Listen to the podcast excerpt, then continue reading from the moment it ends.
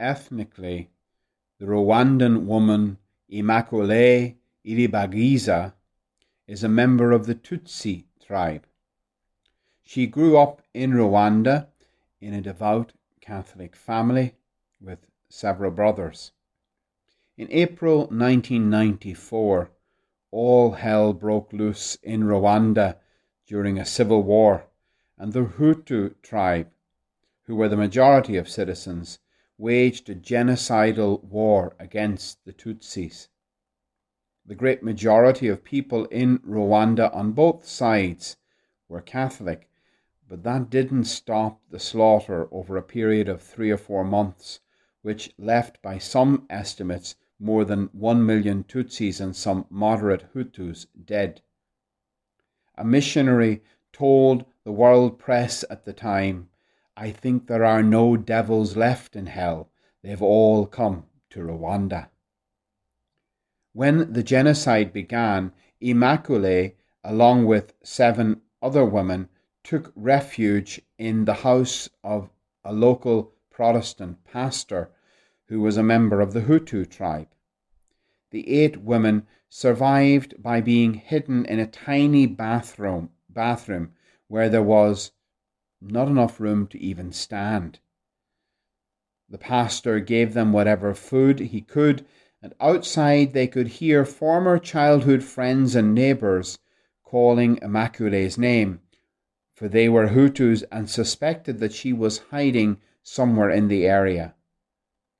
During this time, the women prayed much, and Immaculée clung to her rosary beads day and night because she knew at any minute the mob could discover them and come with their machetes and dispatch brutally and bloodily all of them from this world. Over and over she prayed many rosaries and Divine Mercy chaplets each day. The more anger and bitterness built up in her soul, the more ardently she would pray. The Hutus had taken everything from her, but she was determined they would not poison her soul. She found it particularly difficult to say the words of the Our Father, "Forgive us our trespasses as we forgive."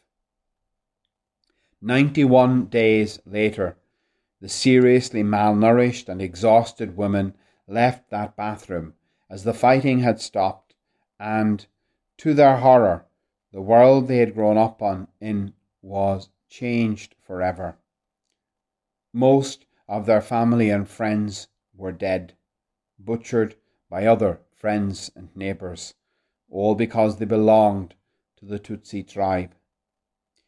Immaculee's entire extended family, save one brother who had been abroad when the fighting began, had all been killed.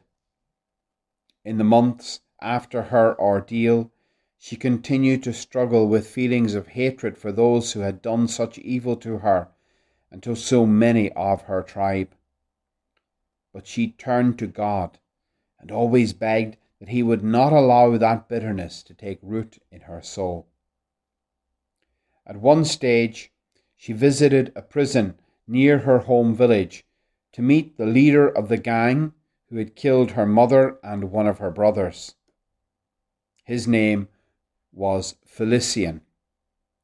Before the genocide, he had been a successful and well-respected businessman in the area.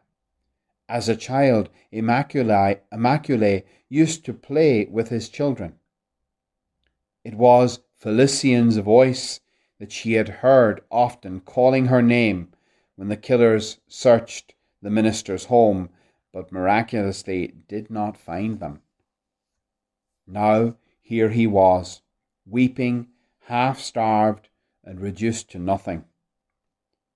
Ashamed for what he had done, he could not look Immaculée in the eye.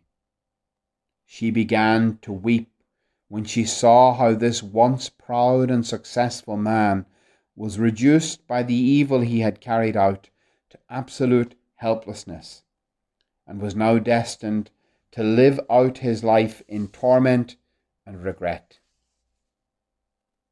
She then reached out and touched his hands and said, I forgive you.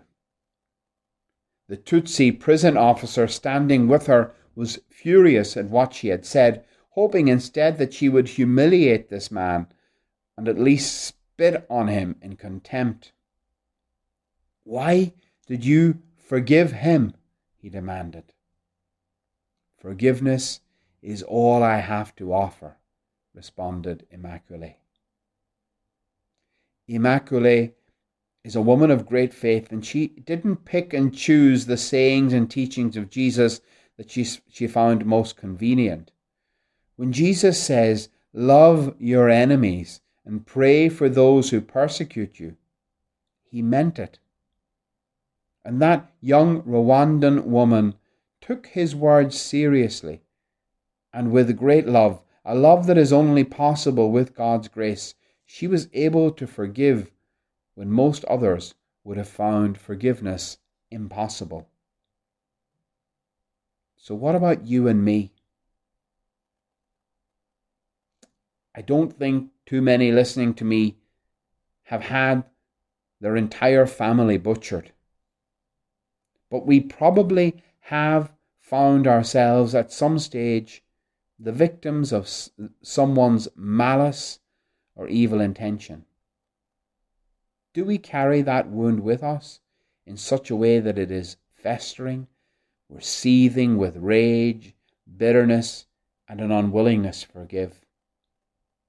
I'm sure we know people like that. Maybe we were or are that person, consumed with anger at an injustice that was done to us in the past. From Jesus' point of view, we would be slaves of a person's evil if we held on to it in that way. There's one thing to be filled with annoyance, anger, having a grudge, but to harbour that grudge, to feed it, to cultivate it, that's a very dangerous place to be. Forgiveness is hard going. That's why we need to call on Jesus to empower us to follow his example of mercy. Forgiveness often takes time, but the first step is to be willing to forgive and then to ask God to help us. The person who wants to forgive, the person who wants to be free of the bitterness that can poison and paralyze us spiritually, that person will get there eventually if they ask God to give them the grace to be merciful. But there are people who do not wish to forgive. They have allowed the bitterness of the experience of being wronged to eat away at them. Hatred and resentment for their enemies consumes them. They do not wish to forgive, and so they are trapped in the wound that was originally inf- inflicted on them. That sort of person often says they want justice, but perhaps what they really want is revenge. They will give the excuse that they can't forgive, but what they might really mean in their heart of hearts is that they won't forgive. All of us have been wronged at some stage, I think.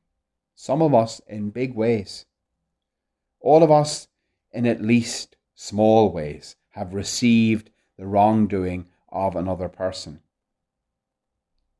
If you want to forgive, then by the grace of God you will, but only if you want to. With the person who is not yet able to forgive, God can do great things, but he can do very little with the person who is not willing to forgive. For that kind of person has set their will against it, and God always respects our free will. Love your enemies. Pray for those who persecute you. Jesus' words, and an immense challenge to us all.